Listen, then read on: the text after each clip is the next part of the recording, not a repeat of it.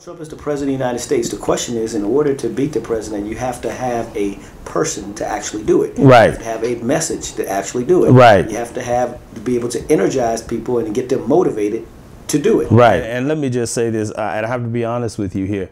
I'm wondering why some of these other folks are running. Why is Bill DeBaggio running? Why is Eric Sewell running, if that's his name? Why are the two uh, guys from Colorado, Higginbloomer and um, and I'm saying it the way I'm saying it, and Senator Bennett running?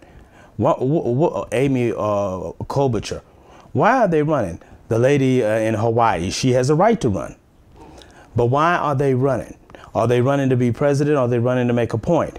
This is serious. Well, I mean, at some point, it's, it's, it's a democracy. Everyone gets to run. But but but who is Marianne Williams? And what is she talking about? Love and all that kind of It stuff. doesn't make a difference. It's a democracy. I I could care less about love. You can't- you don't think Yeah. they can relate to the average American that's out there waking up every day just trying to get their kids to school and get to work to provide for their family? No, not any of them. So I heard no issues around infrastructure. If You talk to people in America, whether you're in the rural America, whether you're in the cities and urban areas, they'll tell you their bridges, their roads.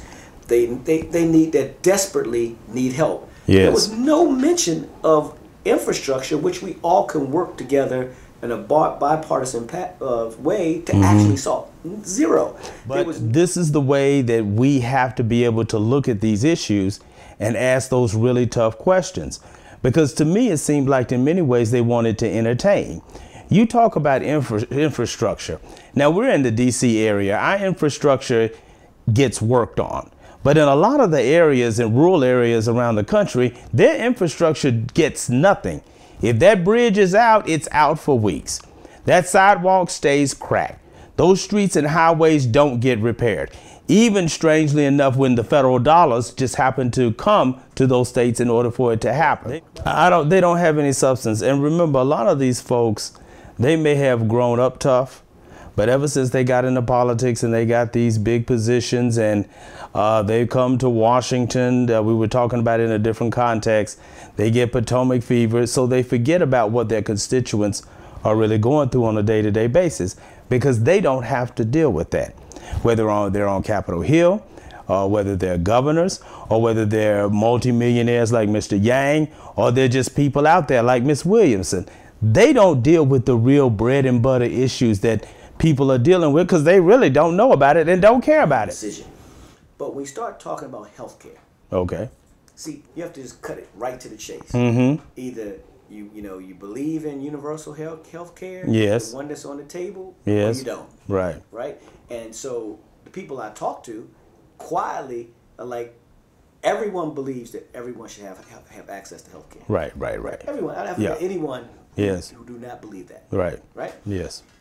when it comes down to you taking my health care Mm-hmm. and making the government be control of my health care is where there's a big disconnect. Yeah, yeah. And let me just say this Medicare for all has been sold badly. And you have some powerful forces, and you know those forces as well as I do, that don't want socialized medicine. What needs to happen is, is that Obamacare needs to be fixed. That's a good point because uh, nobody talked about how they were going to improve Obamacare.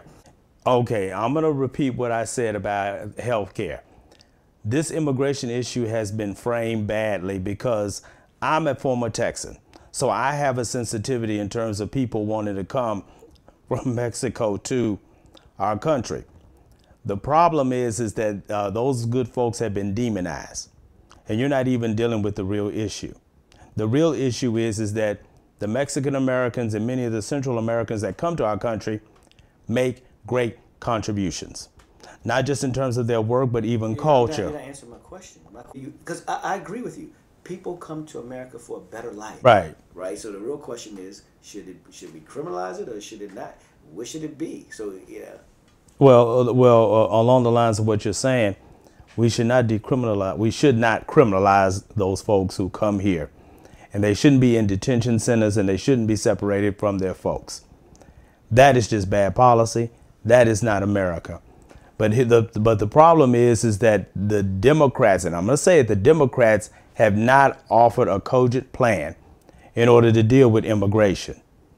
And even when the Republicans were in control of Congress, The Democrats had a chance to really solve this immigration issue with a plan of their own, a solid plan of their own. They did not. The Republicans don't care. Hey, we, we having some good discussion. You know, I want to get to two debates. Mm-hmm. Seven thousand people running for for president, and Mm. uh, forty percent of people can't even remember their name. I know. and where are we now? Like, so for an example, if we had to say the top five names that resonate, Yes. what's your prediction? Okay, my top five are Joe Biden, Kamala Harris, Bernie Sanders. Are you trying to do them by the people you can remember? Yeah, yeah, Are yeah, you trying to, yeah. I mean, and really, really, really, and you, you're absolutely that's right. a Rob right there. Oh, man, I All mean- these people running. But And I know those others like Bill De Blasio and and and and Yang and people like that, but they didn't resonate. they didn't resonate. Okay, well, let me give you my prediction. Okay. My prediction is, and this is not in any order Mm-hmm. that's relevant. So you know, don't call me and tweet me and say, "Ah." Oh, no, it's not. But you know, Harris is clearly up in the top five. Yes, she is. Okay. Biden is clearly up in the top five. Yes. Warren Yeah. is she's she did phenomenal. She's Yes. she's there. Yes. Bernie's there. Yeah. Yeah. That's four, right? Right. Four.